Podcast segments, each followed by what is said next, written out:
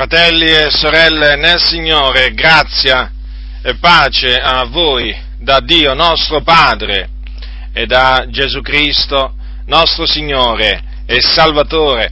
Vogliate prendere la prima epistola di, dell'Apostolo Pietro? Prima epistola dell'Apostolo Pietro, capitolo 2 leggerò alcuni versetti, esattamente, precisamente leggerò dal versetto 4 al versetto 10. Così è scritto, accostandovi a lui, pietra vivente, riprovata bensì dagli uomini, ma innanzi a Dio, eletta e preziosa. Anche voi, come pietre viventi siete edificati, quale casa spirituale, per essere un sacerdozio santo, per offrire sacrifici spirituali accettevoli a Dio per mezzo di Gesù Cristo. Poiché si legge nella scrittura, ecco io pongo in Sion una pietra angolare eletta preziosa, e chiunque crede in lui non sarà confuso. Per voi dunque che credete ella è preziosa, ma per gli increduli la pietra che gli edificatori hanno riprovata è quella che è divenuta la pietra angolare. È una pietra d'inciampo e un sasso d'intoppo. Essi infatti, essendo disubbidienti, intoppano, intoppano nella parola ed a questo sono stati anche destinati. Ma voi siete una generazione eletta, un real sacerdozio, una gente santa, un popolo che Dio si è acquistato affinché proclamiate le virtù di colui che vi ha chiamati dalle tenebre alla sua meravigliosa luce. Voi che già non eravate un popolo, ma ora siete il popolo di Dio. Voi che non avevate ottenuto misericordia, ma ora avete ottenuto misericordia. La Chiesa di Dio colonna e base della verità ha un fondamento, ha un fondamento solido, solido e eterno, che è costituito da una pietra chiamata pietra angolare o pietra del cantone. E questa pietra è Gesù Cristo. È una pietra eletta e preziosa, alla quale noi, accostandoci, appunto quali pietre viventi come siamo, quali siamo, siamo edificati. Siamo edificati quale casa spirituale. Difatti la Chiesa è una casa spirituale. È l'abitazione di Dio. Questa pietra dunque è preziosa per noi, naturalmente è come se è preziosa. È la pietra sulla quale l'edificio intero, come dice, come dice l'Apostolo Paolo ai santi, ai santi di Efeso, sulla quale l'edificio intero ben collegato insieme si va innalzando per essere un tempio santo nel Signore. Noi abbiamo creduto in Gesù Cristo e mediante la fede siamo entrati a far parte di questo edificio. Siamo diventati delle pietre viventi perché siamo stati vivificati. Noi che eravamo morti nei nostri falli, nelle nostre trasgressioni, mediante la fede in Cristo Gesù siamo stati vivificati e quindi, quali pietre viventi, siamo entrati a far parte dell'edificio che ha da servire di dimora a Dio per lo Spirito. Per noi dunque questa pietra è preziosa, ma per gli increduli non è preziosa. Per gli increduli questa stessa pietra è una pietra d'inciampo, è un sasso d'intoppo. Difatti dice l'Apostolo Pietro, infatti, essendo disubbidienti, intoppano nella parola. Ora, in che maniera dunque hanno intoppato nella parola, che naturalmente noi sappiamo che è Cristo Gesù, mediante la loro disubbidienza. Ma in che cosa consiste questa disubbidienza? Di cui si sono appunto resi colpevoli gli increduli. Cioè, consiste nel non aver ubbidito al comandamento di Dio che dice ravvedetevi e credete all'Evangelo. Infatti Dio fa ora annunziare, dopo aver passato sopra i tempi dell'ignoranza, fa ora annunziare che per ogni dove gli uomini si devono ravvedere e credere nell'Evangelo. Dunque, costoro sono chiamati disubbidienti, hanno disubbidito perché non hanno ubbidito a questo comando e l'ubbidienza a questo comando permette di essere giustificati, cioè di diventare giusti nel cospetto di Dio, perché? Perché si crede in colui che è il termine della legge e che è giustizia ad ognuno che crede. Vedete, tenete presente che l'Apostolo Pietro è l'Apostolo degli ebrei o della circoncisione e quando scriveva queste parole lui aveva in mente in principal modo gli ebrei disubbidienti. Quindi membri del popolo che il Dio ha preconosciuto, ma che non avevano ubbidito alla fede, che si erano rifiutati e si rifiutavano di riconoscere che Gesù è il Messia. E naturalmente rifiutandosi di riconoscere che Gesù era il Messia, costoro, costoro, cosa facevano? Cercavano di stabilire la loro propria giustizia e non si sottomettevano alla giustizia di Dio. L'Apostolo Paolo spiega in che maniera appunto gli ebrei hanno intoppato in, questo, in questa pietra d'inciampo. Lo spiega molto chiaramente, ascoltate che cosa dice. E dunque spiega, spiega in che cosa consiste questa disubbidienza?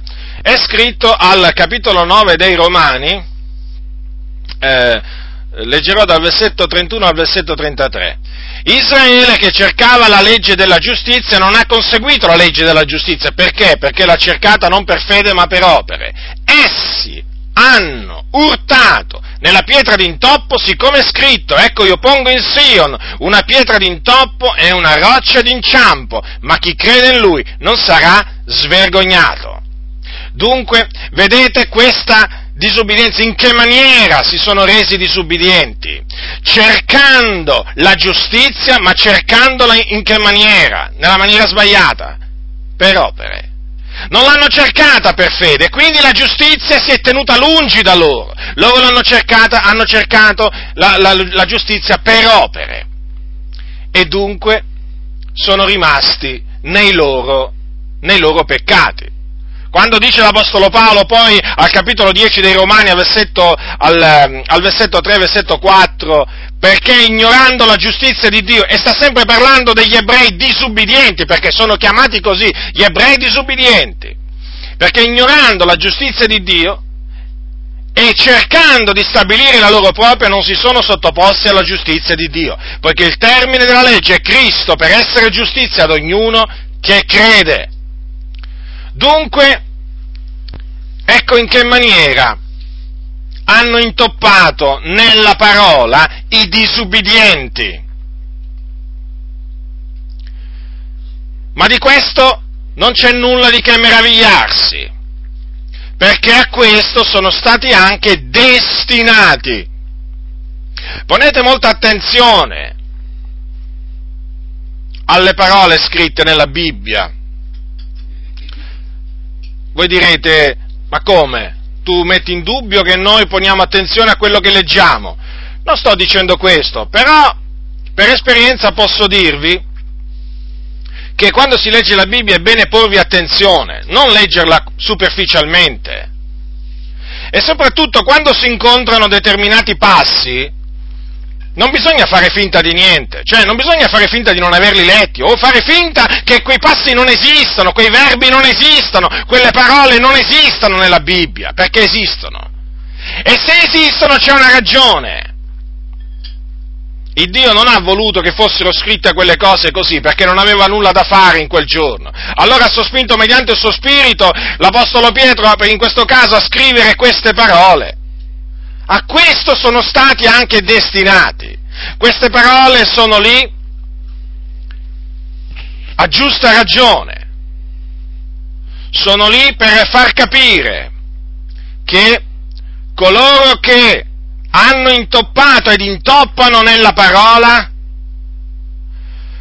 non hanno fatto e non fanno ciò per caso, ma perché sono stati a questo destinati. Ora, l'esempio degli ebrei disubbidienti dice qui che sono stati destinati a intoppare. Allora, evidentemente, Dio aveva predeterminato, o meglio, aveva predetto che intoppassero. Sì, lo aveva fatto. Vi leggerò un passo adesso nel libro del profeta Isaia, al capitolo 8. Ecco quello che dice il profeta, capitolo 8, versetto 13 al versetto 15. L'Eterno degli eserciti, quello santificate, sia Lui quello che temete e paventate, ed egli sarà un santuario, ma anche una pietra d'intoppo, un sasso d'inciampo per le due case di Israele, un laccio e una rete. Per gli abitanti di Gerusalemme, molti tra loro inciamperanno, cadranno, saranno infranti, rimarranno nel laccio e saranno presi. Dunque, di chi sta parlando qui il profeta? Sta parlando dell'Eterno degli eserciti. E dice che sarà una pietra d'intoppo, un sasso d'inciampo. Ora, com'è possibile che qui si dica che costoro hanno intoppato nella parola, intoppano nella parola? Perché la parola è l'Eterno degli eserciti, la parola è Dio, la parola nel principio era Dio. Non un Dio come dicono i falsi testimoni di Geova, quelli sono falsi testimoni, non rendono testimonianza alla verità, vanno in giro diffondendo menzogne. La parola era Dio e la parola è tuttora Dio, infatti vedete, intoppano nella parola e cosa aveva detto il profeta? Che l'Eterno degli eserciti sarebbe stato una pietra d'intoppo, un sasso d'inciampo. Quindi Gesù Cristo è Dio per chi volesse un'ulteriore, un'ulteriore, prova della divinità di Gesù Cristo, queste parole lo sono. Allora, veniamo adesso al fatto che loro hanno intoppato. Allora, il profeta Isaia visse centinaia di anni prima della venuta di Gesù Cristo. Quando Gesù venne fu rigettato dai suoi. Molti non credettero in lui. Rifiutarono di riconoscere in lui il Messia il Cristo che Dio aveva preannunziato dovere venire in questo mondo. Rifiutarono, non ubbidirono e si mostrarono disubbidienti perché il Dio li aveva destinati a intoppare nella parola. Infatti notate cosa c'è scritto? Molti tra loro inciamperanno, inciamperanno c'è scritto cadranno, saranno infranti, rimarranno nel laccio e saranno presi. E tutto ciò si è adempiuto. Infatti la maggior parte del popolo ebraico ai giorni di Gesù e anche ai giorni degli Apostoli e tuttora oggi ha rigettato, ha rigettato Gesù di Nazareth come Messia. Hanno intoppato nella parola appunto essendo disubbidienti. Vedete, è molto chiaro dunque il piano di Dio. Il Dio aveva prestabilito che molti ebrei, mostrandosi disubbidienti, intoppassero nella parola. Lo aveva prestabilito. E quando è arrivato appunto il tempo lo ha mandato ad effetto il suo, il suo piano. Ma perché? Cioè, perché si sono mostrati disubbidienti gli ebrei? Perché hanno rifiutato di credere che Gesù era il Messia? Voglio dire, hanno intoppato, sì, perché si sono mostrati disubbidienti. Ma perché si sono mostrati disubbi- disubbidienti? Perché non hanno voluto credere? Perché hanno rifiutato di credere? La scrittura risponde anche a queste, a queste domande. Se voi prendete l'Evangelo scritto da Giovanni, il discepolo che Gesù amava, leggerete le seguenti cose al capitolo 12 di Giovanni. È scritto quanto segue. Allora, leggerò dal versetto 37 al versetto 40. E sebbene avesse fatto, cioè Gesù avesse fatto tanti miracoli in loro presenza, pure non credevano in lui affinché si adempisse la parola detta dal profeta Isaia, Signore, chi ha creduto a quel che ci è stato predicato e a chi è stato rivelato il braccio del Signore, perciò non potevano credere, per la ragione detta ancora da Isaia. Egli ha ciecato gli occhi loro, quell'egli è Dio, eh? Egli ha ciecato gli occhi loro e ha indurato i loro cuori affinché non veggano con gli occhi e non intendano col cuore e non si convertano e io non li sani. In altre parole, in altre parole, il Dio ha accecato gli occhi di quegli ebrei, ha indurato i loro cuori affinché non ubbidissero alla parola e quindi intoppassero nella parola. Quando qui dice perciò non potevano credere, si può pure mettere perciò non potevano ubbidire. Proprio per questa ragione. Perché dietro la loro incredulità c'era il Signore. In questo senso, il Dio aveva accecato gli occhi loro, gli aveva indurato i cuori, affinché loro non vedessero, non intendessero e quindi non si convertissero. Ecco dunque spiegato la ragione, il motivo per cui quegli ebrei si mostrarono disubbidienti. Perché Dio gli accecò gli occhi e gli indurò i cuori. D'altronde è scritto che il Dio indura chi vuole. Lo so che oggi è più facile sentir dire che Dio fa misericordia, che sentire che Dio indura, ma la scrittura ci autorizza a dire questo. Non possiamo dire una cosa e escludere l'altra perché la Sacra Scrittura parla dell'una e dell'altra cosa. Egli fa misericordia a chi vuole, indura a chi vuole, dice l'Apostolo Paolo ai Romani al capitolo 9, versetto 18. Così dunque gli fa misericordia a chi vuole e indura a chi vuole. Dunque vedete, da un lato, da un lato Dio fa misericordia, dall'altro è indura. Chi vuole lui? Perché lui fa tutto quello che vuole, tutto quello che gli piace, in cielo, in terra, nel mare, negli abissi. Egli fa tutto ciò che gli piace. Egli è Dio.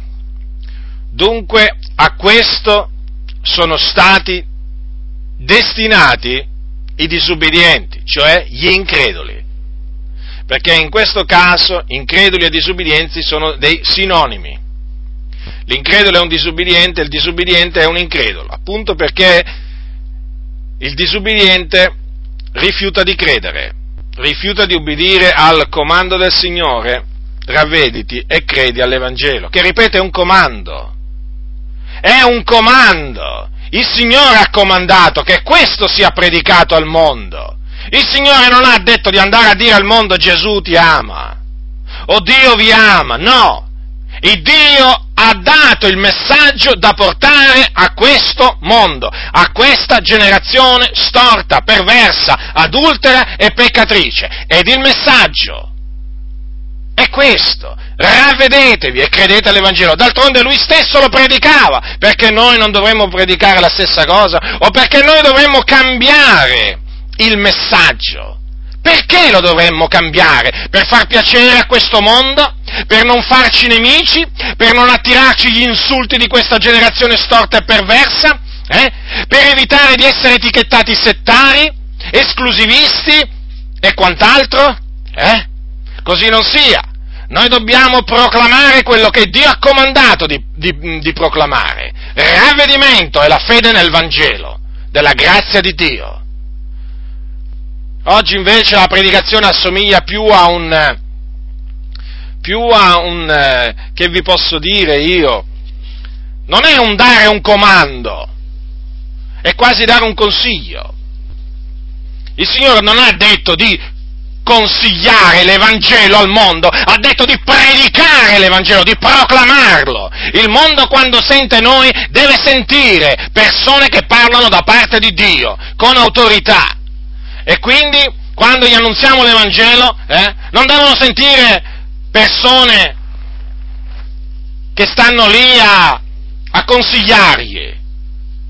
No, persone invece devono sentire che ordinano. Sì, ordinano. Agli uomini appunto che si devono ravvedere e credere nell'Evangelo, perché questo il Signore ha comandato. Certo ci diranno, ma chi siete voi? Ma con quale autorità vi permettete di venire a noi e dirci ravvedetevi? È chiaro, è chiaro che non fa piacere al peccatore sentire dirsi ravvediti e credi all'Evangelo. E qual è quel peccatore che ti batte le mani e ti dice bravo? E il peccatore reagisce male, sai. Purtroppo oggi molti hanno paura della reazione dei peccatori.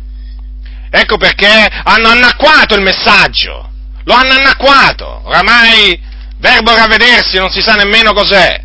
Pure nella Bibbia, molte volte è menzionato il verbo ravvedersi, però oggi è uno dei verbi meno menzionati in assoluto. Gesù ti ama, ma non è questo il messaggio.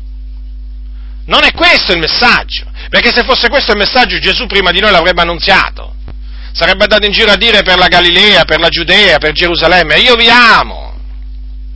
No, Gesù diceva ravvedetevi e credete all'Evangelo. Dunque i disubbidienti,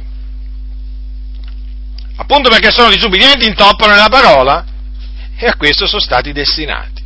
Ma voi, l'Apostolo Pietro dice a noi adesso, sta parlando ai santi, sta parlando dei santi, dei credenti, sta parlando a noi che crediamo, che cosa ci dice?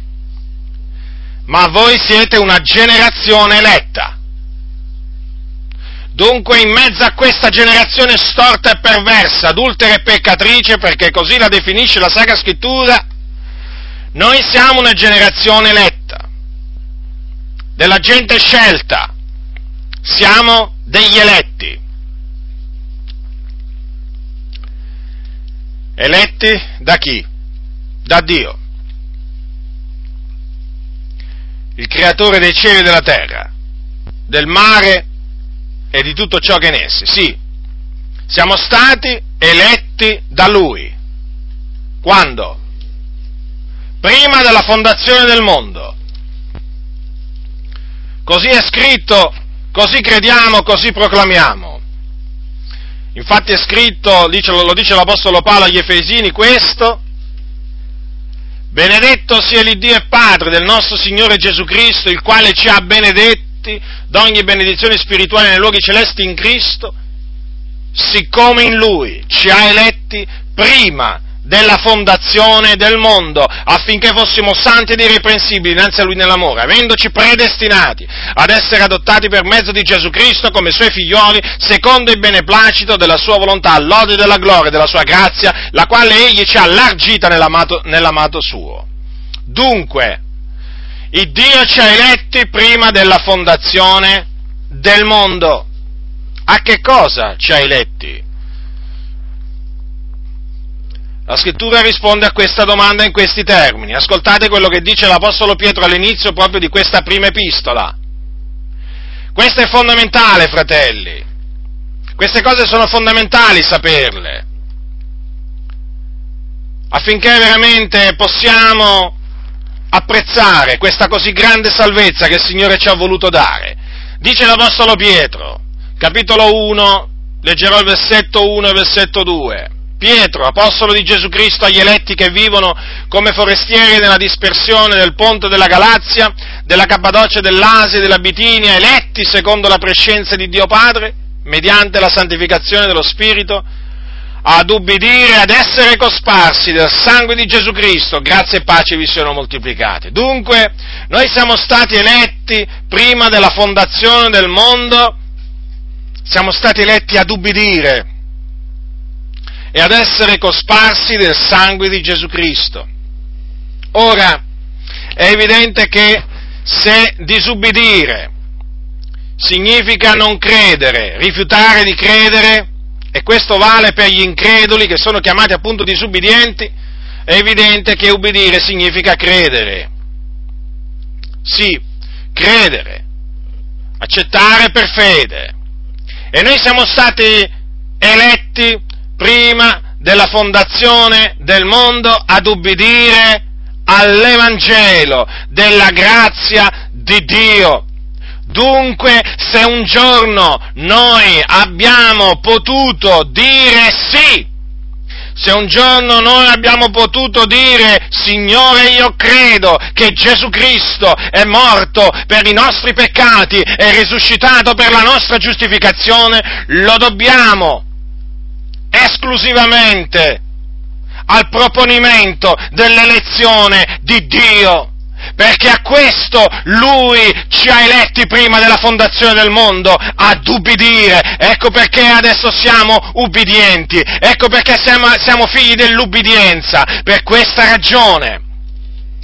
Per questa ragione noi crediamo, per questa ragione noi oggi possiamo dire di essere dei credenti, dei cristiani. Perché? Il Dio ci ha eletti, lo ripeto, prima della fondazione del mondo, ad ubbidire all'Evangelo della grazia del beato Dio.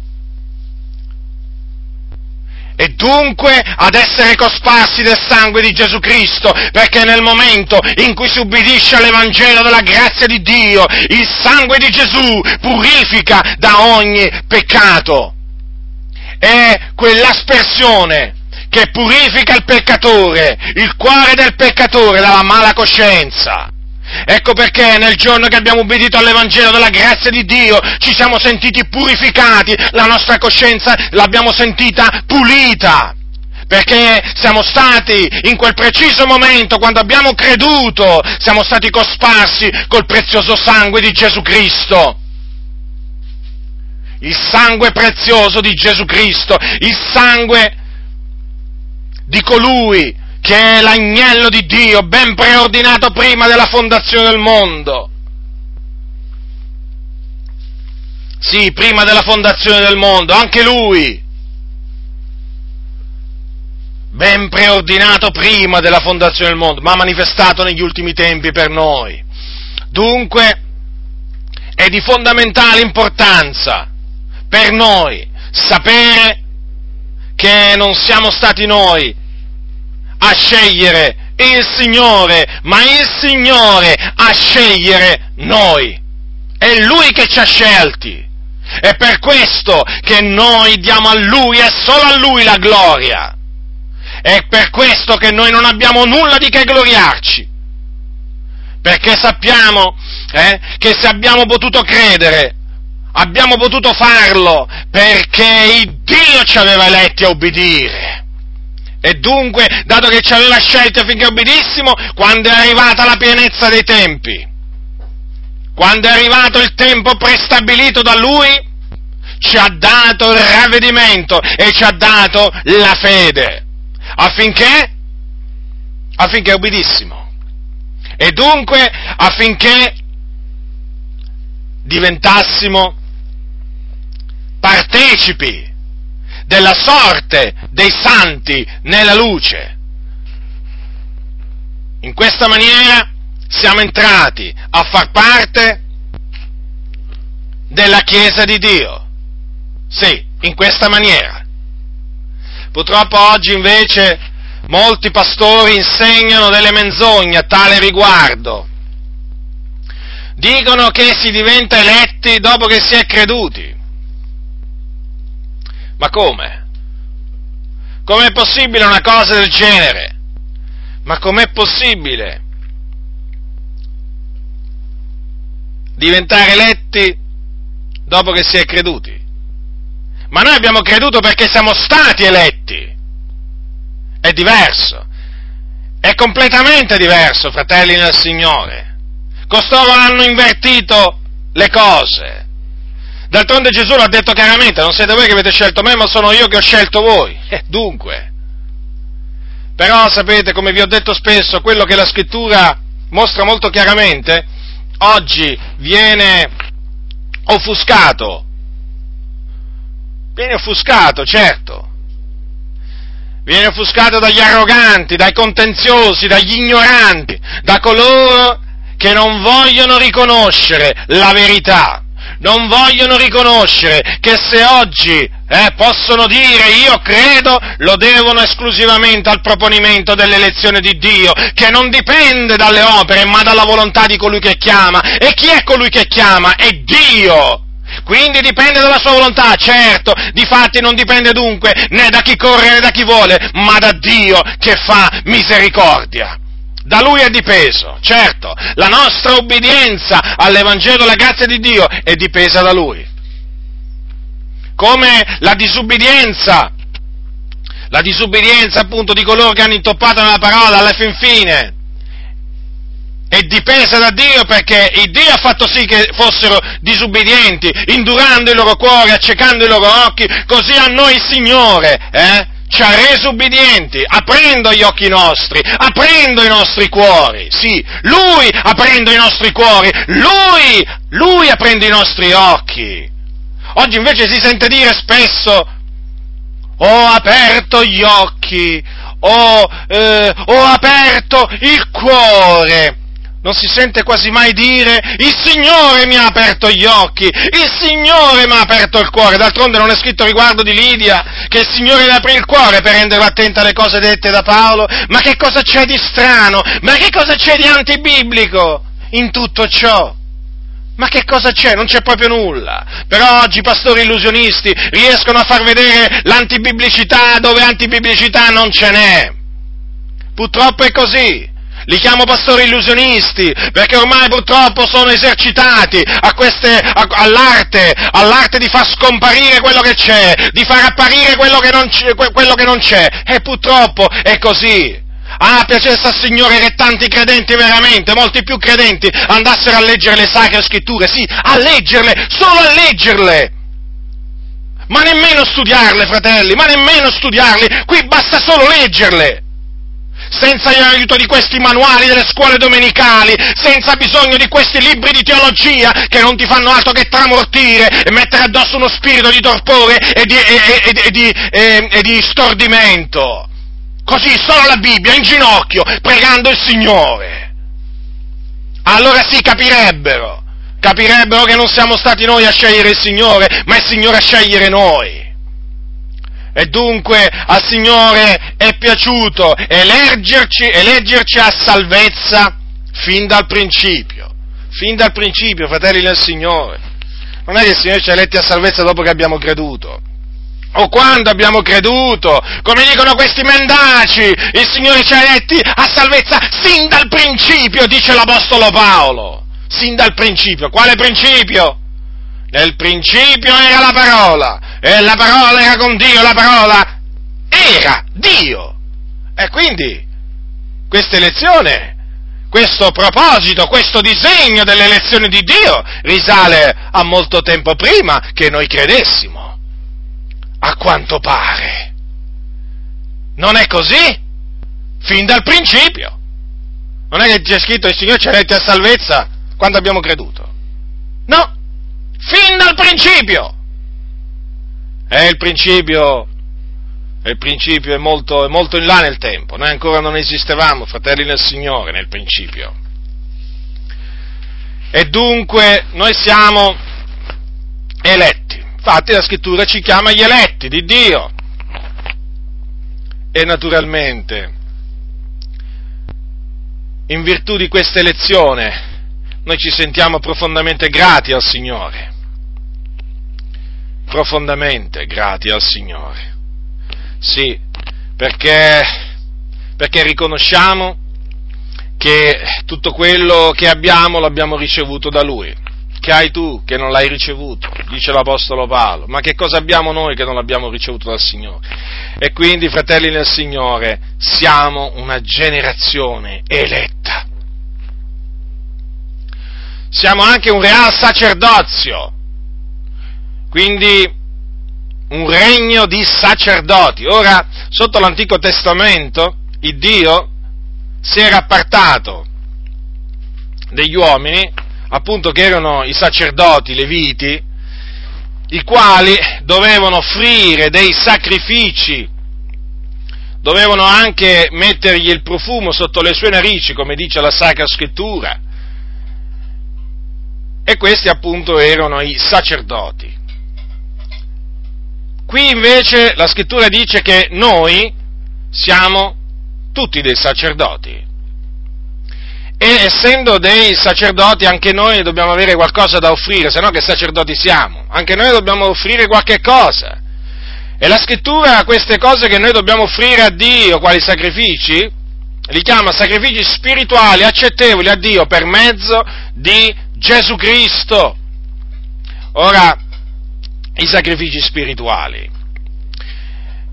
La Sacra Scrittura definisce la lode un sacrificio, un sacrificio spirituale. Difatti è scritto agli ebrei al capitolo, al capitolo 13, al versetto, versetto 15. Per mezzo di lui dunque offriamo del continuo a Dio un sacrificio di lode, cioè il frutto di labbra, confessanti il suo nome. Il Signore dice in un altro posto, chi mi offre il sacrificio della lode mi glorifica. Quindi lodando il Signore noi glorifichiamo il Dio. È una cosa gradita al Signore la lode. La lode s'addice agli uomini retti. La scrittura ci comanda di lodare il Dio. E il Signore, sapete, ci ha dato motivo motivo di lodarlo, eh? A tutti noi. Non è che c'è qualcuno tra di noi che non ha motivo per lodarlo il Signore, no, ciascuno di noi ha motivo per lodarlo. E quanti motivi abbiamo per lodarlo? Ma quanti motivi per lodarlo il Signore? Sono innumerevoli i motivi per cui noi veramente siamo in obbligo di lodare il nostro grande, grande Dio. Lodarlo per la sua grandezza, lodarlo per la sua fedeltà, per la sua giustizia, per la sua misericordia, per la sua provvidenza, lodarlo veramente del continuo, perché tutte le cose, tutte le cose sono da Lui,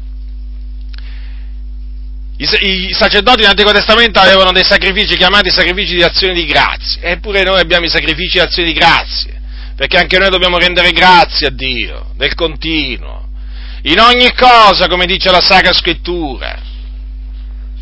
Sì, rendere grazie a Dio in ogni cosa. Anche questo è un sacrificio spirituale, accettevole a Dio. Naturalmente tutti questi sacrifici li dobbiamo offrire per mezzo di Gesù Cristo sono graditi a Dio questi sacrifici in virtù del fatto che sono offerti per mezzo di Gesù Cristo. Anche, anche la preghiera, anche la preghiera è un eh, sacrificio spirituale gradito, gradito al Signore. Il, il salmista diceva in passo diceva in un passo queste parole, la mia preghiera stia nel tuo cospetto come l'incenso. Considerate, i sacerdoti dovevano mettere l'incenso sopra l'altare e adesso vedete, la preghiera è paragonata appunto all'incenso che i sacerdoti dovevano offrire. Un altro sacrificio spirituale gradito a Dio è lo spirito, lo spirito rotto. Diceva Dice, disse Davide dopo che commise adulterio con la moglie, la moglie di Urielo Itteo, e dopo che fece uccidere Urielo Itteo, nel salmo in cui appunto lui chiese perdono al Signore, in cui chiese di lavarlo da ogni sua iniquità, il salmista Davide diceva queste parole, capitolo 51, versetto 16 e 17, poiché tu non prendi piacere nel sacrificio, altrimenti io li offrirei. Tu non gradisci l'olocausto, i sacrifici di Dio sono lo spirito rotto. O Dio, tu non sprezzi il cuore rotto e contrito. Dunque, quando noi ci umiliamo davanti al Signore, quando noi ci accostiamo a Dio con un cuore rotto, con uno spirito contrito, il Signore tutto ciò lo gradisce. Lo gradisce perché il Signore gradisce l'anima quando si umilia nel suo cospetto. L'umiltà precede la gloria il Signore prende piacere negli umili, in quelli che dopo avere peccato riconoscono di avere peccato. Il Signore li accoglie, vede, vede la loro sincerità, perché vede il cuore rotto e li perdona nella sua grande, nella sua grande fedeltà e nella sua grande misericordia. E poi, badate bene, che tra i sacrifici che, i, che noi sacerdoti dobbiamo offrire a Dio, ci sono pure le opere buone. È scritto, è scritto infatti, queste, sono scritte infatti queste, queste parole, sempre all'Epistola agli Ebrei, al capitolo 13, versetto, se, eh, versetto 16, e non dimenticate di esercitare la beneficenza e di far parte agli altri dei vostri beni, perché è di tali sacrifici che Dio si compiace. Vedete dunque? Questi sono altri sacrifici in cui Dio prende piacere. Quando noi facciamo parte agli altri, a coloro che sono nel bisogno dei nostri beni, sale un profumo d'odore soave nel cospetto di Dio. Questa espressione la usa l'Apostolo Paolo quando, eh, quando fa sapere ai santi di Filippesi di avere ricevuto quello che gli avevano mandato. I santi di, Filippo, i santi di Filippi furono tra quei credenti che eh, si mostrarono riconoscenti verso l'Apostolo Paolo.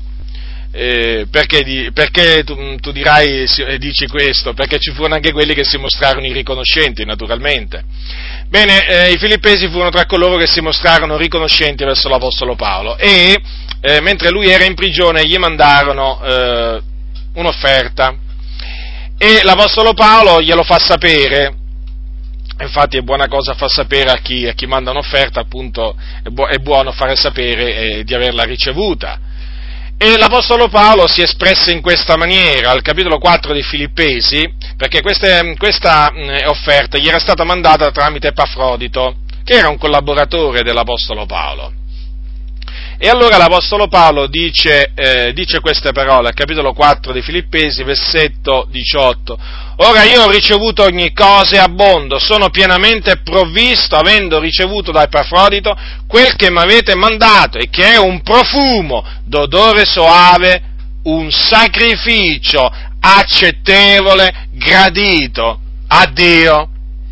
Dunque, vedete? Sono molto chiare le parole dell'Apostolo Paolo, qui veramente ogni commento è, suffla, è superfluo, è superfluo. Sono così chiare le parole. Dunque viene da dire chi ha orecchi da udire oda. Questo significa che non dobbiamo solo lodare il Signore, ma dobbiamo anche esercitare la beneficenza, fa parte sempre appunto di quel numero di sacrifici, sia la lode che appunto le opere di beneficenza, sono tra i sacrifici accettevoli, graditi a Dio, che noi dobbiamo eh, offrire, dobbiamo offrire al Signore. Ora c'è un, l'Apostolo Pietro continua e dice che noi siamo una gente santa. Quindi, se siamo una gente santa, siamo dei santi. Ora, essere dei santi, fratelli nel Signore, siccome che viviamo in questa nazione pagana, falsamente detta cristiana, dove appunto impera quella religione che si chiama cattolicesimo, che è una forma di paganesimo travestita da cristianesimo, e che ha trasformato i santi in persone dotate di particolari virtù. Praticamente i santi per questa religione eh, sono coloro che eh, fondano orfanotrofi o vanno in mezzo ai lebrosi, eh, vanno in mezzo alla giungla ad aiutare i bisognosi, sono quelli praticamente che si contraddistinguono per dei fatti eroici, per delle, per delle particolari cose, diciamo, per delle opere straordinarie, ecco. Chi fonda una cosa, chi fonda un'altra cosa. Naturalmente senza parlare poi eh, chiaramente eh, dell'altro fatto che i santi, i santi per la Chiesa Cattolica Romana non è che diventano sulla terra No, perché ci diventano dopo morti santi, perché dopo c'è tutto un processo, che appunto c'è il processo di canonizzazione, prima c'è il processo di beatificazione, poi c'è quello di canonizzazione, e naturalmente queste persone che devono essere fatte sante o possono essere fatte sante devono morire prima in odore di santità, quindi naturalmente dopo aver mostrato perfetta lealtà alla Chiesa Cattolica Romana e quindi non solo dopo aver fatto opere buone e particolari, ma anche dopo aver mostrato grande devozione a Maria, a questo a quell'altro santo, poi naturalmente muore, questo appunto è quello muore in odore di santità, poi dopo morto si mette a fare qualche miracolo, no, non, non li deve fare da vivo, li deve fare da morto, e quando comincia a fare qualche miracolo allora già comincia a, prendere, a essere presa in considerazione la cosa, la, la, la, beatificazione e poi la canonizzazione, poi naturalmente con i soldi, perché lì ci vogliono i soldi per far diventare sante le persone, la Chiesa Cattolica Romana non è che ti fanno, che ti fanno santo gratis, no, ti fanno santo a pagamento, e quindi naturalmente lì ci sono diciamo, un, un, um, diciamo, un, un, un, giro di soldi enorme che permette, eh, permette poi alla persona morta in, od- in, in, odore di santità poi di diventare, appunto, di essere proclamata santa e quindi diventa oggetto della venerazione a livello universale nella Chiesa, nella chiesa cattolica romana. Come, come potete vedere tutto ciò non ha niente a che fare non ha niente proprio a che fare della santità di cui appunto eh, parla qui l'Apostolo Pietro, eh, ma come non ha niente a che fare questa, questa santità con quello che dice la Sacra Scrittura, perché la Sacra Scrittura dice che tutti i credenti in Cristo Gesù non, sono, non solo sono eh, tutti sacerdoti, eh, ma sono anche tutti dei santi. Perché? Perché noi tutti siamo stati santificati mediante eh, l'offerta del corpo di Gesù Cristo, compiuta una volta per sempre. È scritto infatti infatti al capitolo, 9, al, no, al capitolo 10 del, degli Ebrei, versetto 10, in virtù di questa volontà noi siamo stati santificati mediante l'offerta del corpo di Gesù Cristo, fatta una volta per sempre. Quindi in virtù del sacrificio espiatorio di Gesù Cristo e eh, dunque in virtù del suo sangue che lui ha versato, noi siamo stati santificati. Come abbiamo visto prima, eh, noi siamo stati eletti ad obbedire, ad essere cosparsi col sangue di Gesù Cristo. È quel sangue appunto che una volta che ci ha rivestiti, ci ha santificati, perché ci ha proprio purificati e ci ha resi perfetti quanto alla coscienza davanti, davanti, al Signore. Quindi noi siamo adesso una gente santa, naturalmente per la grazia di Dio, non per le nostre opere o per i nostri meriti. Noi siamo una gente santa perché siamo stati santificati da Dio. E difatti la scrittura, eh, nel Nuovo Testamento, i cristiani venivano chiamati pure santi. I santi. Sono chiamati i santi sulla terra nella Bibbia. Eh, I santi che sono sulla terra.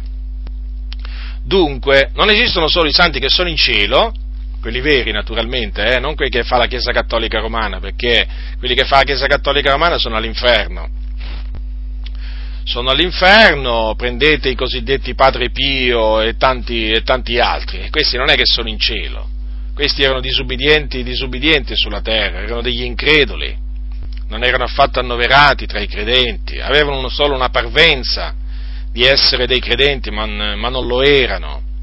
Dunque non esistono solo i santi in cielo, ma esistono anche i santi, i santi in terra.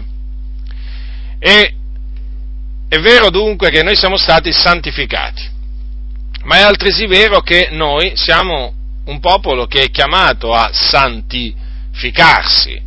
Difatti il Signore dice, tramite l'Apostolo Pietro, come colui che vi ha chiamati è santo, anche voi siate santi in tutta la vostra condotta, poiché sta scritto, siate santi perché io sono santo. Dunque, come si spiega la cosa? Si spiega in questi termini, che quando abbiamo creduto siamo stati santificati, nettati da tutti i nostri peccati, il sangue di Gesù ci ha purificato da ogni peccato, la nostra coscienza è stata purificata dalle opere morte mediante il sangue di Gesù Cristo e siamo stati santificati. Ma adesso ci dobbiamo santificare, dobbiamo essere santi in tutta la nostra condotta, non solo in una parte e non solo magari una parte, diciamo, del tempo, no, in tutta la vostra condotta significa 24 ore su 24. Dobbiamo essere santi. E questo perché? Eh, perché colui che ci ha chiamati è santo. Ed è un comando questo, sapete? Siate santi. È un comando che ha dato il Signore il Dio. Lo stesso Dio appunto che ci ha eletti a ubbidire e ad essere cosparsi del sangue di Gesù Cristo. Ci comanda di essere santi. E dunque ci dobbiamo santificare.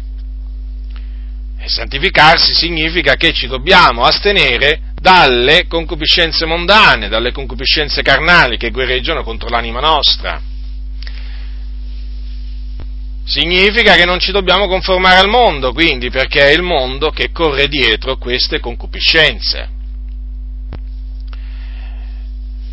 Molti di noi quando sono stati battezzati hanno cantato questo cantico, il mondo non è più per me. Io non ricordo se l'ho cantato, ma c'è, c'è, buona probabilità che l'abbia cantato, perché mi ricordo che a quel tempo questo era uno dei cantici che ai, ai battesimi si cantava.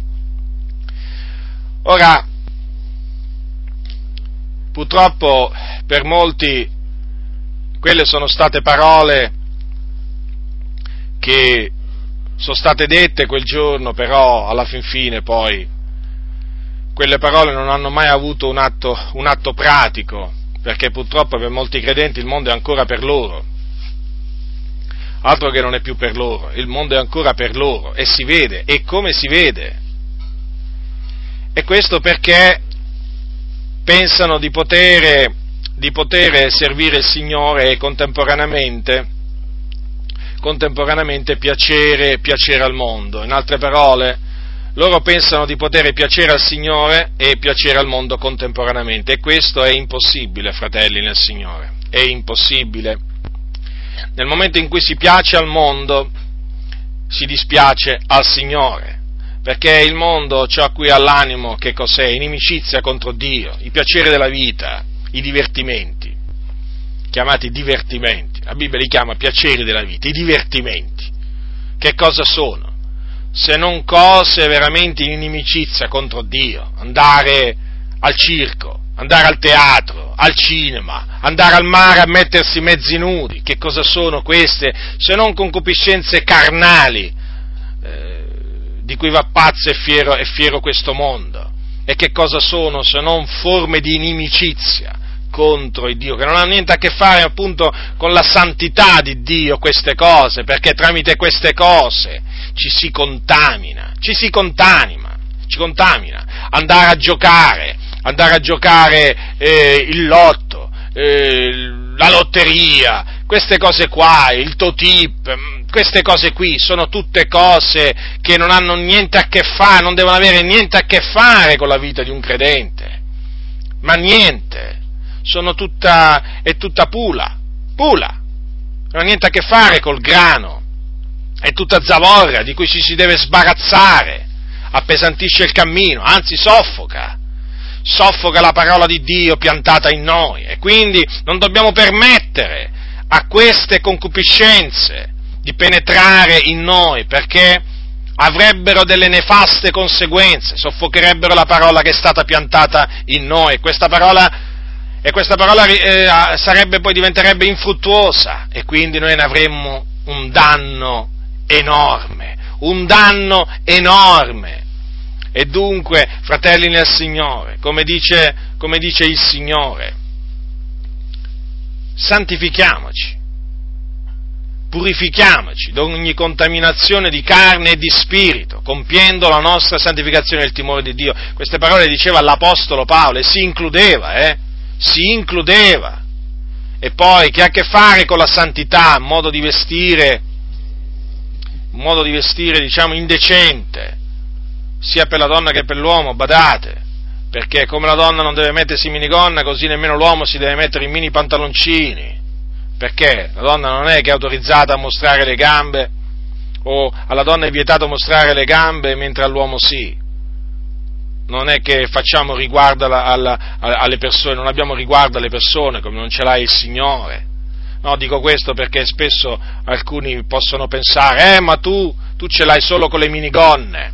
Io non ce l'ho solo con le minigonne, ce l'ho pure con i mini pantaloncini, con i mini pantaloni, con i pantaloni alla zuava, che si mettono ancora tanti fratelli, che vanno in giro così come se niente fosse, come se fossero ancora, come se fossero ancora nel mondo, parte del mondo, non si contraddistinguono proprio. Fratelli, sì, fratelli, giovani e anche anziani.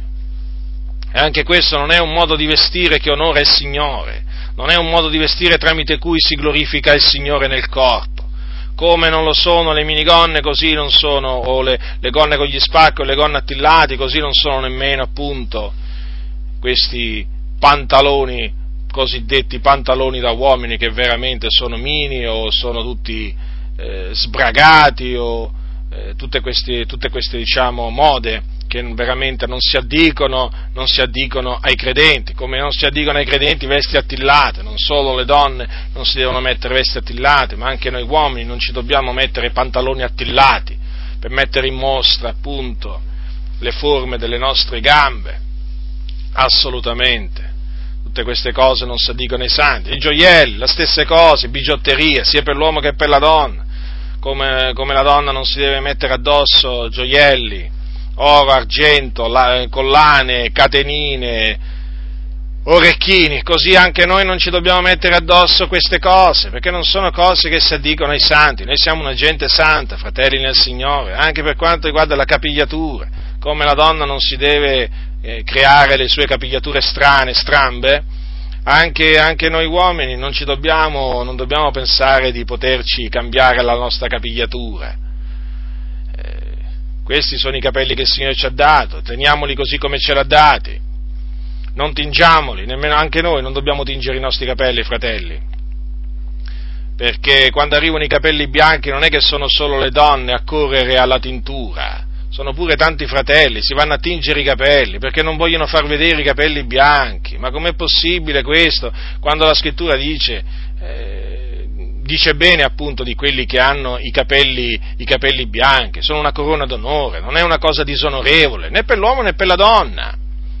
La canizia è una cosa bella, eh, ma per molti purtroppo, purtroppo alcuni quando cominciano a vedere i primi capelli bianchi si impauriscono, si impauriscono, cominciano ad avere vergogna, quindi subito a cambiare colore ai capelli sorella e fratello del Signore, tenetevi, tenetevi, il colore dei capelli che il Signore vi ha dato, non vi preoccupate, non vi preoccupate di quello che potranno dire i conoscenti e così via, tenetevi quello di colore e anche quello modello che vi ha dato il Signore di capelli. Ora siamo una gente, una gente santa che deve procacciare la santificazione. Ricordatevi che senza la santificazione nessuno vedrà, nessuno vedrà il Signore. Eh? Ribadiamo ribadisco questo, questo concetto, perché questo è detto nella Sacra Scrittura e noi lo dobbiamo proclamare.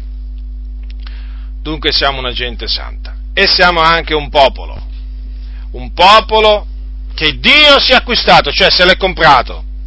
Quindi noi non è che apparteniamo a noi stessi, apparteniamo al Signore, Lui ci ha comprato. Lui è il nostro padrone, ci ha acquistato con il sangue prezioso di Gesù Cristo. Non eravamo un popolo, ma ora siamo il popolo di Dio. Considerate, fratelli, quale grazia abbiamo ricevuto, la grazia di essere parte del popolo di Dio. Beato il popolo, il cui Dio è l'Eterno. E noi siamo un popolo beato, perché siamo il popolo di Dio, del grande Dio, dell'unico vero Dio. Dunque, siamo un popolo. Noi siamo entrati a far parte del popolo di Dio mediante la nostra fede. Noi gentili che eravamo estranei alla cittadinanza di Israele, sì, estranei proprio ai patti della promessa, esclusi dalla cittadinanza di Israele, siamo entrati a far parte di questo popolo, per la grazia di Dio. I primi che sono entrati a far parte di questo popolo sono stati appunto degli ebrei, ebrei di nascita, e poi noi a seguire. Il Dio ha voluto che anche noi, gentili di nascita, entrassimo a far parte di questo popolo. E quindi veramente abbiamo motivo di lodarlo il Signore, noi gentili, noi gentili di nascita, per questa, per questa meravigliosa grazia. Ma perché il Signore, perché il Signore ci ha, eh, ci ha comprato? Lo dice, lo dice l'Apostolo, l'Apostolo Pietro, affinché proclamiamo le virtù, cioè gli attributi di colui che ci ha chiamati dalle tenebre alla sua meravigliosa luce. Le virtù, fratelli nel Signore, quali sono queste virtù? Le virtù di Dio, che noi dobbiamo proclamare senza vergognarci, perché stiamo parlando di colui che ha creato tutte le cose, che governa l'universo, colui che sospende la terra nel nulla. Stiamo parlando di lui, eh? Stiamo parlando di Yahweh, colui che è, l'io sono, le virtù, le virtù di Dio. Dobbiamo proclamare che Dio è eterno. Egli è l'Eterno, senza principio, senza fine. Non ha mai avuto un inizio il Signore e mai avrà una fine. Egli esiste egli è. Prima che il mondo fosse, prima che sorgessero i monti, egli è Dio. Egli è Dio, l'Iddio d'eternità, il Padre dell'eternità. Considerate, considerate che ci fu un tempo nel quale noi non esistevamo, la terra non esisteva, il Sole non esisteva, i pianeti non esistevano, la Luna non esisteva, non esisteva l'universo, ma esisteva il Dio da ogni eternità. Poi, un giorno, il Dio, come dice la scrittura nel principio, il Dio creò i cieli e la terra. Mediante la parola trasse le cose che noi adesso vediamo, le trasse da cose che non esistevano. Le fece mediante la parola, comandò e la cosa sorse, parlò e la cosa fu. Ecco, stiamo parlando di colui che è l'Eterno dunque l'alfa e l'omega. Stiamo parlando dell'immutabile, dobbiamo proclamare che Dio è immutabile, cioè Dio non cambia. L'ha detto lui, io l'Eterno non muto. Lui non cambia, è lo stesso. C'è quel cantico che dice ieri, oggi in eterno, tu non cambi. Cioè egli rimane lo stesso. Basta vedere alcune fotografie di 60, 70 anni fa per rendersi conto quante cose sono cambiate. Quando vedo quelle foto dico, ma come sono cambiati i tempi? Come sono cambiate le case? Come sono cambiate tante cose? Ma il Dio non è cambiato. Il Dio non è cambiato. Però, sapete, oggi ci sono alcuni che con, loro, con i loro ragionamenti fanno capire che Dio è cambiato in mezzo alle chiese di Dio. Quando si comincia a parlare della guarigione, quando si comincia a parlare di sogni, di visioni, di rivelazioni, allora tutto di un botto il Dio non è più l'immutabile, no, Dio è cambiato. E quando è che è cambiato? Con la morte degli apostoli. Ci fanno sapere questi ignoranti, questi arroganti, questi contenziosi che hanno il titolo di dottore in teologia, usciti da una di queste scuole antibibliche che oramai pullulano da quella faccia della terra. Ma il Dio, sai, con la morte degli apostoli, non agisce più come, agis, come agiva ai giorni degli apostoli. Perché sai, a quel tempo c'era bisogno dei sogni, delle visioni, delle rivelazioni, ma oggigiorno abbiamo la Bibbia. Ci abbiamo la Bibbia perciò non c'è più bisogno. Ma perché gli apostoli che cosa avevano? Ma gli apostoli che cosa avevano? Non avevano anche loro gli scritti sacri? Certo, loro avevano quelli dell'Antico Testamento, ma sempre scritti sacri erano. Eppure agli apostoli il Signore si rivelò in sogni, in visioni, in rivelazioni, con rivelazioni. Che cosa c'è di strano dunque nel dire, eh? Che come il Signore agiva ai giorni degli apostoli così agisce oggi, che poi è la verità. È la verità, d'altronde, che ha detto il Signore? Voi saccenti, voi contenziosi, voi contestatori. Che cosa ha detto il Signore? Avverrà negli ultimi giorni che io spanderò del mio spirito sopra ogni carne, i vostri figlioli e le vostre figliole profeteranno, i vostri giovani vedranno delle visioni, i vostri vecchi sogneranno dei sogni. Ma siamo o no negli ultimi giorni? Ma in che tempi ci troviamo? In che giorni ci troviamo? Nei primi, nei medi, negli ultimi? Ma in che giorni ci troviamo? Ci troviamo negli ultimi giorni? E allora, questa è la promessa di Dio. Il Signore ha detto che si manifesterà con visioni e sogni, quindi è del tutto normale che oggigiorno dei credenti abbiano sogni e visioni. Naturalmente sempre da valutare, da esaminare, è chiaro, non è che noi accettiamo tutto per oro colato, eh? non è che tutto quello che luccica è oro, nella maniera più assoluta dobbiamo sempre esaminare dobbiamo sempre esaminare ogni cosa alla luce delle Sacre Scritture, ma quando quel qualche cosa di soprannaturale in armonia con la Sacra Scrittura e non annulla la parola del Signore, allora va accettato perché viene da Dio. Quindi non c'entra niente il fatto che noi oggi abbiamo la Bibbia con sogni e visioni. Dio ancora oggi, quantunque noi abbiamo, oltre agli scritti dell'Antico Testamento, anche quelli del Nuovo, il Signore continua a rivelarsi tramite sogni e visioni e facendo udire la sua voce, perché Lui non è cambiato, Lui non cambia. E così anche nel campo delle guarigioni. Non è che il Signore i miracoli eh, li faceva solo ai giorni degli Apostoli, o li voleva fare solo a quel tempo, o c'era bisogno dei miracoli, delle guarigioni solo a quel tempo, no, ce n'è bisogno anche oggi. E il Signore vuole ancora oggi fare miracoli e guarigioni. Certo, noi ci sottoponiamo alla volontà di Dio e diciamo sia fatta la volontà di Dio, certo, perché se il Signore decide di non guarire l'ammalato e di farlo morire, eh, chi siamo noi da dire qualcosa al Signore? Certamente non siamo nessuno, noi non diremo niente al Signore, però certamente una cosa è certa, noi abbiamo, abbiamo il dovere di pregare il Signore per la guarigione degli ammalati, pregate gli uni per gli altri onde siate guariti, questo lo dice Giacomo. Questo lo dice Giacomo e quindi è giusto aspettarsi dal Signore la guarigione per noi e per gli altri.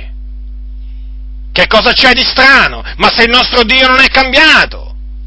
Avrebbe mai detto il Signore se fosse cambiato in questo campo, c'è qualcuno fra voi infermo, chiami gli anziani della Chiesa e preghino essi su lui, ungendolo d'olio, nel nome del Signore la preghiera della fede salverà il malato e il Signore lo ristabilirà e se gli ha commesso dei peccati gli saranno rimessi. Ma se il Signore fosse cambiato con la morte degli Apostoli, eh, fosse cambiato, avesse deciso di non guarire più, ma avrebbe mai detto queste parole? Non avrebbe potuto già mai dirle. Quindi noi prendiamo in parola il Signore, lo prendiamo in parola come lo presero in parola gli Apostoli. E noi ancora oggi crediamo e proclamiamo che Gesù guarisce, Gesù Cristo guarisce. E nel suo nome imporranno le mani agli infermi. Gesù cosa ha detto? Che quelli che credono in Lui nel suo nome imporranno le mani agli infermi ed essi guariranno. E quindi la guarigione è ancora per oggi. Hai bisogno di guarigione, fratello nel Signore? Il Signore ancora oggi guarisce. Un miracolo. Il Signore ancora oggi fa miracoli. Non è cambiato. Ma che Dio avremmo noi? Un Dio che è cambiato. Con la morte degli Apostoli tutto di un botto è cambiato. Ma io veramente rabbrividirei al pensiero di avere un Dio mutato, di non avere più lo stesso Dio che aveva l'Apostolo Paolo ma mi preoccuperei fortemente, ma sarei fortemente deluso.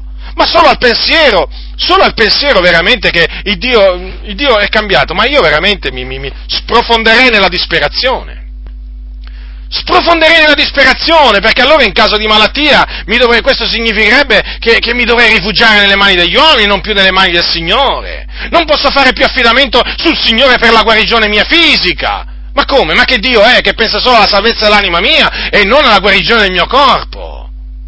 Ma come? Non ha detto il Signore tutte le cose che domanderete nella preghiera se avete fede le otterrete? Quindi tra tutte quelle cose c'è anche la guarigione, per forza di cose.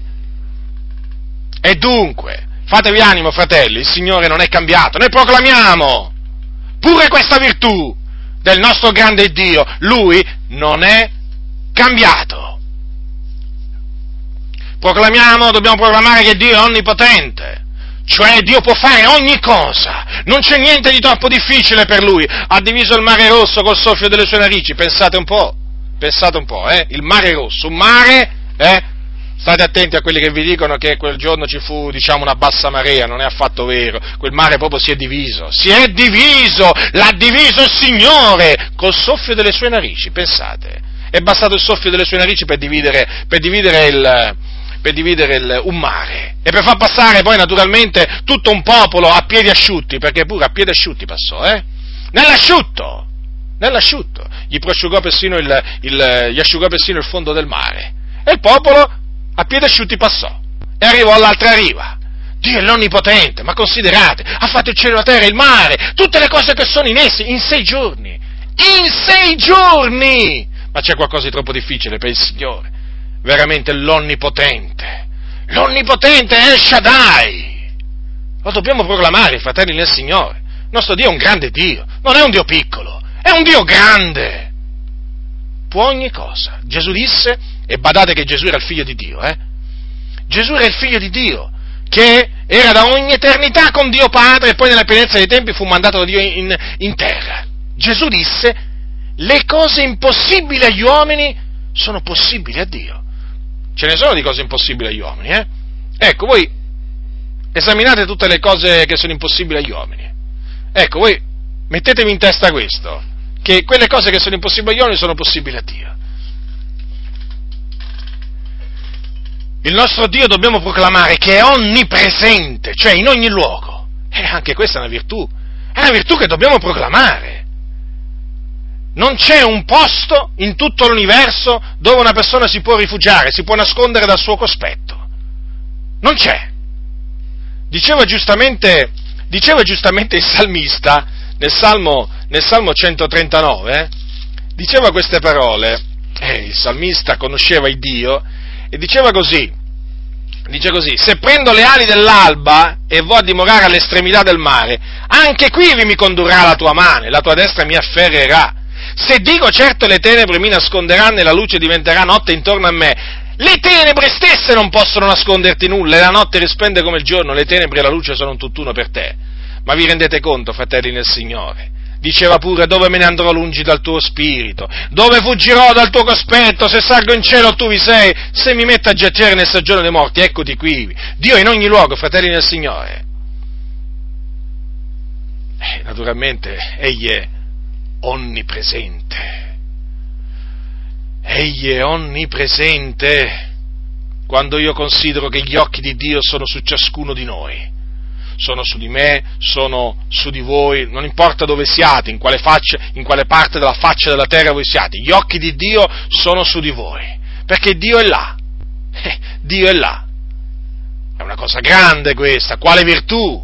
Quale virtù? Solo Dio ha questa virtù e noi dobbiamo proclamare anche questa virtù del Signore, cioè la sua onnipresenza. Poi dobbiamo proclamare la sua onniscienza, perché Dio sa tutto. Dio sa tutto. L'Eterno è un Dio che sa tutto. Tutto, tutto, tutto persino i capelli del nostro capo sono tutti contati, conosce a fondo tutte le nostre vie, tutti i nostri pensieri, conosce proprio tutti i nostri movimenti, piccoli, grandi che essi siano, tutto. Diceva il salmista, tu sai quando mi seguo e quando mi alzo, tu intendi da luce il mio pensiero, ma considerate, fratelli del Signore, il Dio sa ancora, il Dio sa quello che noi dobbiamo ancora pensare. Cioè, non solo quello che noi dobbiamo dire, quello che diremo, ma anche quello che penseremo, il Dio già lo sa. E Dio sa ogni cosa. E nulla veramente è nascosto agli occhi suoi. Questo naturalmente ci consola, ci consola sapere che Dio è onnisciente, perché noi viviamo, sapete, in una valle di lacrime, su questa terra si piange, su questa terra si tribola a motivo di giustizia, naturalmente, e sapere di avere un Dio che conosce tutto di noi, ma ci riempie di tanta, mm, di tanta gioia, di tanta pace. Quando Gesù disse il Padre vostro sa le cose di cui avete bisogno prima che gliele chiediate, ma vi rendete conto? Cioè i nostri bisogni, il Dio li conosce, uno per uno, tutti, la più piccola e la più grande. Non c'è un bisogno nostro che il Signore non conosca, non ce n'è uno, dico ma non ce n'è uno, eh? Ce ne fosse uno, ma non ce n'è nemmeno uno. Il più piccolo bisogno, Lui lo conosce, pensate, ci sono dei bisogni che noi abbiamo e che non conosciamo noi. E il Signore invece sa, sa perfettamente quello di cui noi abbiamo bisogno. Poi cosa succede? Quando il Signore ci esaudisce, allora noi diciamo, ecco, questo era proprio quello che ci voleva, mica ci avevo pensato. Ma mica ci avevo pensato, eppure era proprio questo che ci voleva. Certo, perché abbiamo un Dio un Dio grande, non è un Dio piccolo, fratelli nel Signore. Dunque dobbiamo proclamare pure la onniscienza di Dio, che naturalmente Dio conosce il passato, conosce il presente e conosce il futuro, eh? È per questo che il Signore può naturalmente rivelare a suo piacimento cose avvenute, cose che stanno avvenendo, cose che avverranno. Quando Dio rivela cose che stanno avvenendo, cose che sono avvenute, abbiamo appunto la manifestazione della parola di eh, conoscenza. Invece quando Dio rivela cose che devono avvenire, allora abbiamo la manifestazione del dono dello Spirito Santo chiamato parola di sapienza. E lui le cose, le cose che devono avvenire, le predice molto tempo prima che sono avvenute. Molto tempo prima. Dunque proclamiamo pure l'onniscienza del nostro grande Dio e proclamiamo pure la sua sapienza, perché Dio è savio. Alzate gli occhi al cielo, anzi, alziamo gli occhi al cielo, guardiamo veramente le stelle, il sole, la luna, poi anche naturalmente abbassiamo lo sguardo, guardiamo pure la terra, guardiamoci attorno, guardiamo gli alberi, gli animali, guardiamo il nostro corpo.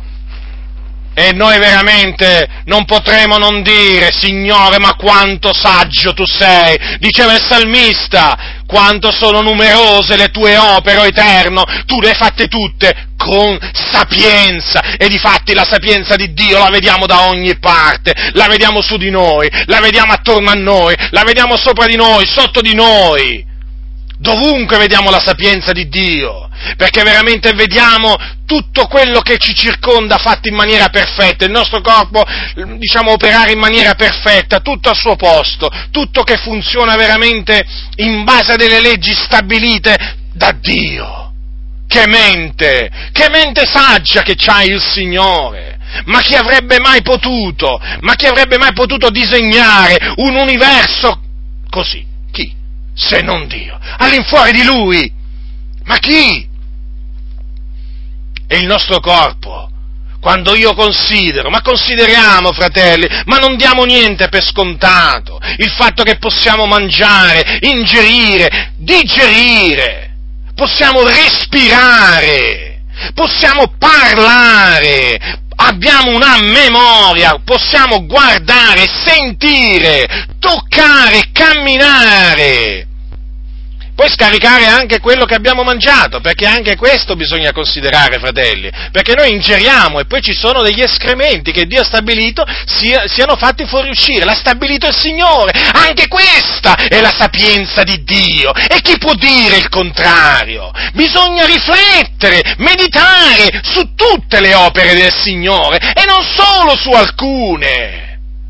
Fratelli nel Signore, ma quanto è savio il Signore! Ma quanto è savio! Tutte le sue opere sono fatte con sapienza! E l'universo è fatto con sapienza e che gli astronomi quando guardano l'universo rimangono, rimangono meravigliati. Gli astronomi, eh, non gli astrologi, quelli sono veramente, quelli quando guardano l'universo pensano di vedere la carta, la carta de, de, de, dell'umanità, cioè pensano di vedere il futuro dell'umanità nel, nell'universo, perché pensano che là ci sia scritto il futuro delle persone, ma quelli non hanno capito niente. Sto parlando degli astronomi che studiano i movimenti degli astri. Ci sono stati astronomi veramente che sono rimasti, no, che sono rimasti, che, so, che, che, che rimangono estasiati, estasiati di, nel contemplare l'universo, le, le, le opere del Signore. Certo, molti di loro non riconoscono che sono naturalmente state create da Dio tutte queste cose, però ci sono anche quelli che lo riconoscono. La perfezione, le perfezioni invisibili di Dio, proprio sono chiaramente visibili, perché noi le intendiamo per, per le sue opere, per mezzo delle sue opere. E noi nelle sue, nelle sue opere vediamo la sua sapienza. Io ho sempre considerato questo, quando ho visto queste cose, quando guardo queste cose, la sapienza di Dio. E ogni volta che le guardo e che ci rifletto, rimango sempre meravigliato, come se, come se le avessi scoperte proprio ieri queste cose, perché dinanzi alle opere del Signore veramente non puoi che dire Signore veramente, ma quanto sono numerose le tue opere. Guardi una formica e dici Signore, che sapienza. Guardi un elefante e dici Signore, che sapienza. Guardi che ti posso dire un ippopotamo e dici Signore, che sapienza. Guardi te stesso e dici, Signore, che sapienza. Chi è savio come il Signore? Nessuno. Proclamiamo la sua saviezza. Proclamiamo la sua giustizia, perché Dio è giusto. Dio ama la giustizia. Difatti Dio odia l'iniquità. Dio è giusto e quindi è giusto in tutto quello che fa, in tutto quello che dice, anche se noi sul momento non possiamo magari capire perché lui fa o dice una cosa, però vi posso assicurare che quella cosa che lui fa e dice è giusta, perché lui è giusto in tutte le sue vie. Le sue opere sono giustizia, le sue parole sono giustizia. Non c'è nulla di torto nelle sue, nelle sue opere o nelle sue, nelle sue parole. Egli è giusto. E essendo giusto, naturalmente, cosa fa il Signore? Ricompensa, nostro Dio ricompensa coloro che fanno il bene, ricompensa il bene e punisce coloro che fanno il male. Sì, appunto perché è giusto, il nostro Dio è un giusto giudice, che s'adira ogni giorno. Egli, ricordatevi questo, è il Dio delle retribuzioni, non manca di rendere a ciascuno ciò che è dovuto. Eh? E così è scritto ed è così, fratelli nel Signore.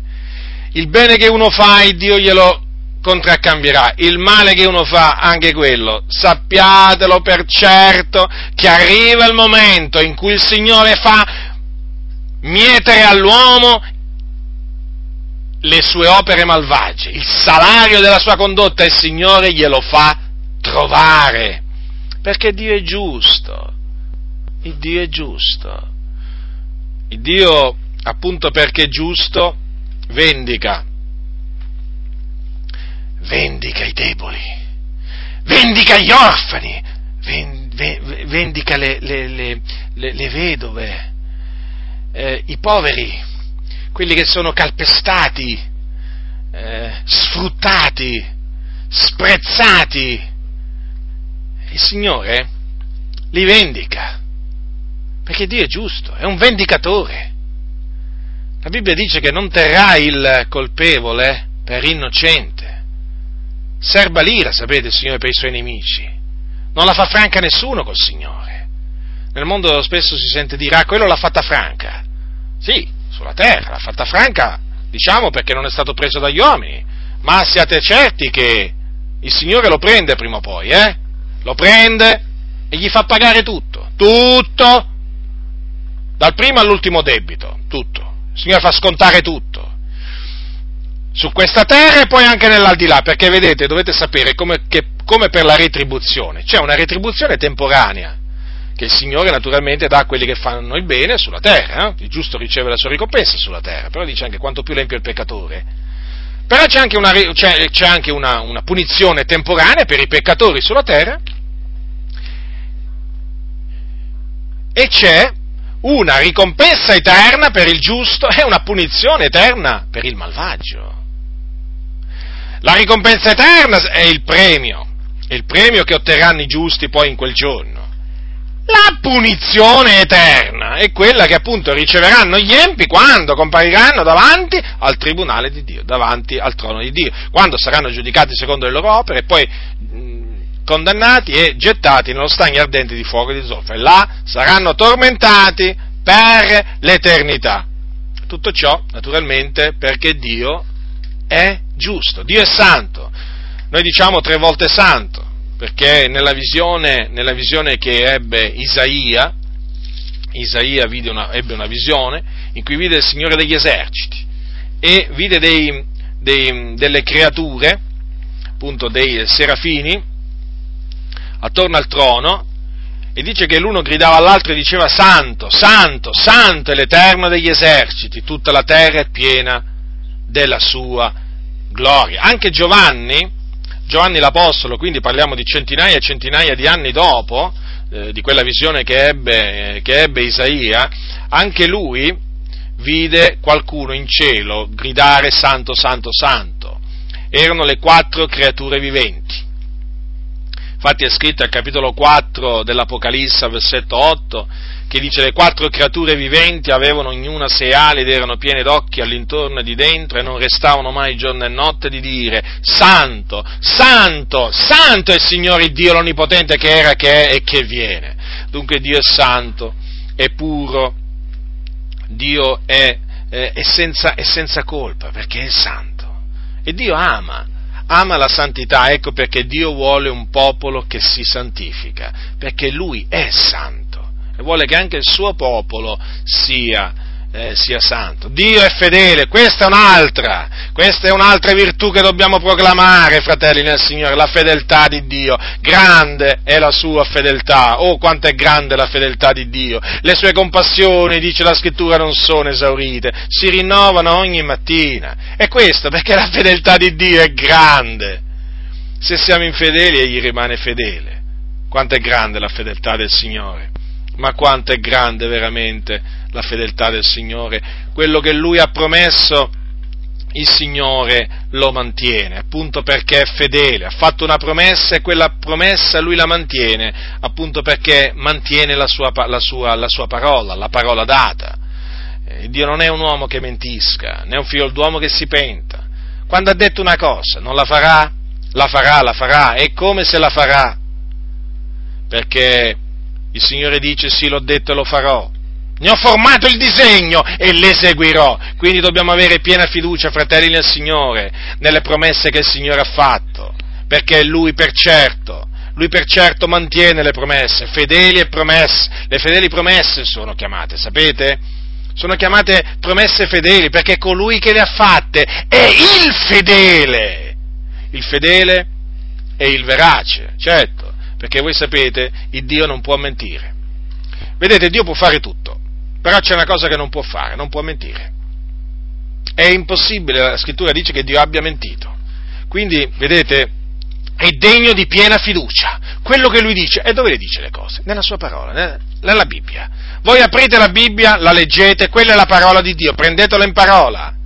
Quella è la sua parola. Lui non può avere mentito. Non importa che cosa vi dice come è venuta all'esistenza il cielo, la terra, il mare, l'uomo, non importa eh, quello che il Signore dice a riguardo eh, del viaggio di Israele nel deserto, o sulla storia di Gesù di Nazareth, sulla vita degli apostoli, tutto quello che Dio ha fatto scrivere, perché naturalmente questa è la sua parola, perché noi crediamo che il Signore ha sospinto degli uomini, mediante lo Spirito suo Santo, a scrivere queste cose, queste cose sono veraci, per quanto possano sembrare incredibili a taluni, ad, ad, ad altri proprio, proprio, lo dicono chiaramente, ma molti lo dicono, sono delle favole queste. La Bibbia è un libro pieno di favole, dicono, no, no, no, le favole sono altre, le favole sono quelle di Cappuccetto Rosso, di Biancaneve e Sette Nani, nella Bibbia favole non ce ne sono. Non è un libro di favole, la Bibbia è un libro di storie vere, storie vere, parole vere. Questa è la parola di Dio.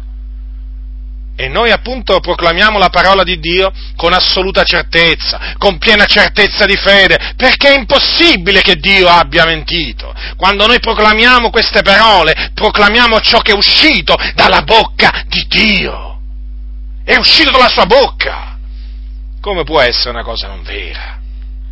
Quindi proclamiamo pure la veracità di Dio, proclamiamo pure l'amore di Dio, perché Dio è amore e ha manifestato il suo grande amore mandando il suo unigenito figliolo in questo mondo ad essere la propiziazione per i nostri peccati. Oh, quale virtù! L'amore di Dio!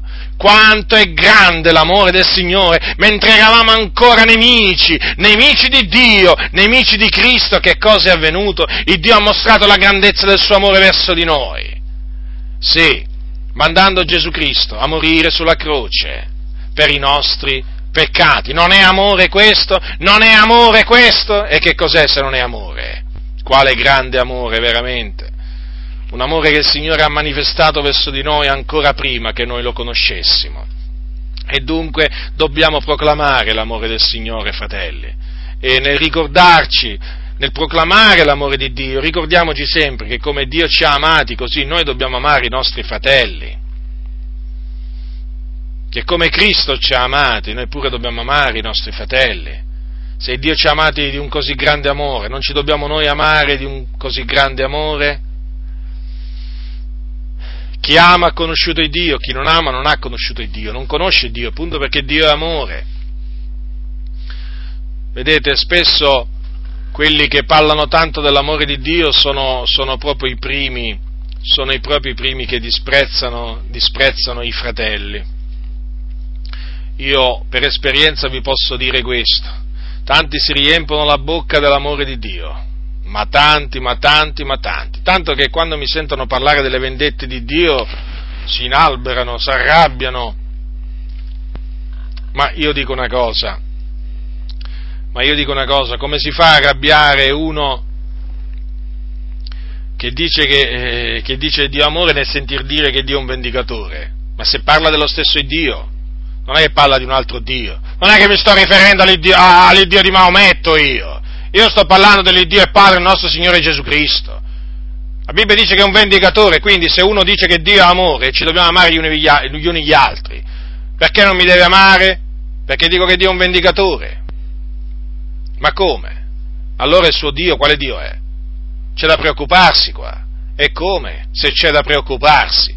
Perché la Bibbia non presenta solo un Dio d'amore, fratelli non presenta solo un Dio d'amore. Purtroppo oggi viene presentato solo un Dio d'amore. Noi non, eh, noi non ce l'abbiamo con quelli che parlano dell'amore di Dio. Lo voglio dire questo perché ci sono delle accuse che vanno in giro contro di noi, che sono delle calunnie. Dicono che noi ce l'abbiamo con taluni predicatori perché predicano l'amore di Dio. Ma no, continuate a predicarlo l'amore di Dio noi quello che diciamo è che non si deve parlare solo dell'amore di Dio.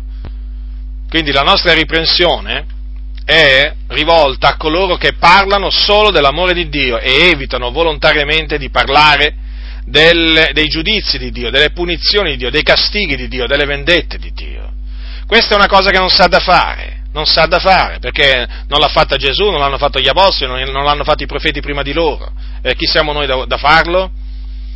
Nascondere la verità, nascondere la verità non è una virtù, eh? eh? Nascondere la verità al prossimo non è assolutamente una cosa lodevole, è una cosa da biasimare. Purtroppo questo è quello che fanno molti. Presentano solo un aspetto di Dio o solo questa virtù. Solo, appunto, dicono che Dio è amore, punto e basta. Dobbiamo proclamare pure la bontà di Dio, che è grande, grande è la benignità del Signore. Va fino al cielo la benignità del Signore. Fratelli nel Signore, quanto è grande la benignità di Dio. Dio è buono. Dio è buono verso tutti, peraltro. Non è che è buono solo verso di noi credenti, eh? ma anche buono verso gli increduli. Infatti avete notato, piove persino sui malvagi. Il Signore fa piovere persino sui malvagi, fa, fa levare il suo sole persino sopra gli ingiusti. Eh, non è che solo sopra noi, eh? Vedete la bontà del Signore si estende a tutte le sue opere, a tutti gli uomini. Però vedete c'è una grande differenza tra la bontà che il Signore manifesta verso di noi e quella naturalmente che manifesta verso tutto il mondo, che la bontà verso i suoi santi è eterna, dura in eterno, ma non la bontà verso i peccatori. Quella ha un termine, perché arriva il giorno in cui loro saranno scaraventati prima all'inferno e poi nello stagno ardente di fuoco e di zolfo. Chiaro che lì non c'è nessuna manifestazione di bontà divina, lì c'è solo la manifestazione dell'ira di Dio. Dunque Dio è buono verso tutti, questo naturalmente lo proclamiamo, però attenzione, attenzione a non pensare che questa benignità, eh, naturalmente ci sarà anche verso i peccatori dopo morti, no, non c'è nessuna benignità, non c'è nessuna benignità verso i peccatori una volta morti, c'è solo la severità di Dio. Dobbiamo considerarle queste cose. La benignità di Dio e la severità di Dio. Non consideriamo solo la benignità, ma anche la severità di Dio. Dunque, il Dio è buono e faremo bene a glorificarlo per la sua bontà. Celebriamo il Signore perché Egli è buono e perché la sua benignità dura in eterno. E proclamiamo pure anche quest'altra virtù di Dio, la sua misericordia, la sua pietà verso di noi. Mi piace ricordare a tale riguardo quello che disse il salmista. Salmo, il Salmo 103, versetto 13 e 14 come un padre è pietoso verso i suoi figlioli, così è pietoso l'Eterno verso quelli che lo temono, poiché egli conosce la nostra natura, egli si ricorda che siamo polvere, ecco come si manifesta la misericordia di Dio verso di noi, fratelli nel Signore, perdonandoci, perdonandoci le nostre iniquità, lavandoci col sangue prezioso del suo figliolo, perché noi falliamo in molte cose e abbiamo del continuo bisogno della misericordia di Dio, nessuno di noi escluso, tutti abbiamo bisogno della misericordia di Dio e la sua misericordia veramente è grande, è stata grande fino a questo giorno verso di noi. Quante volte il Signore ci ha perdonato, quante volte il Signore ci ha sopportato, quante volte il Signore è stato paziente verso di noi. Egli è veramente un Dio pietoso, un Dio veramente lento all'ira. Come un padre, vedete, è pietoso verso i suoi figli, così anche Dio è pietoso verso quelli che lo temono. Quindi continuiamo a temere il Signore, continuiamo a temerlo. Dunque, fratelli nel Signore, noi siamo il popolo di Dio che sua proprietà particolare da lui acquistato per proclamare le sue virtù. Proclamiamo le virtù di Dio, fratelli nel Signore, non ci stanchiamo di proclamarle in, que- in, mezzo a questo, in mezzo a questa generazione storta e perversa, in mezzo a questo mondo di tenebre, proclamiamo le sue virtù. Sono le virtù di colui che ci ha chiamati dalle tenebre alla sua meravigliosa luce. Considerate, eravamo nelle tenebre, oggi siamo nella luce. Com'è che siamo nella luce? Ci ha chiamati ci ha fatto uscire dal, dal buio e ci ha fatto entrare nella luce. Quanto veramente è grande il nostro Dio.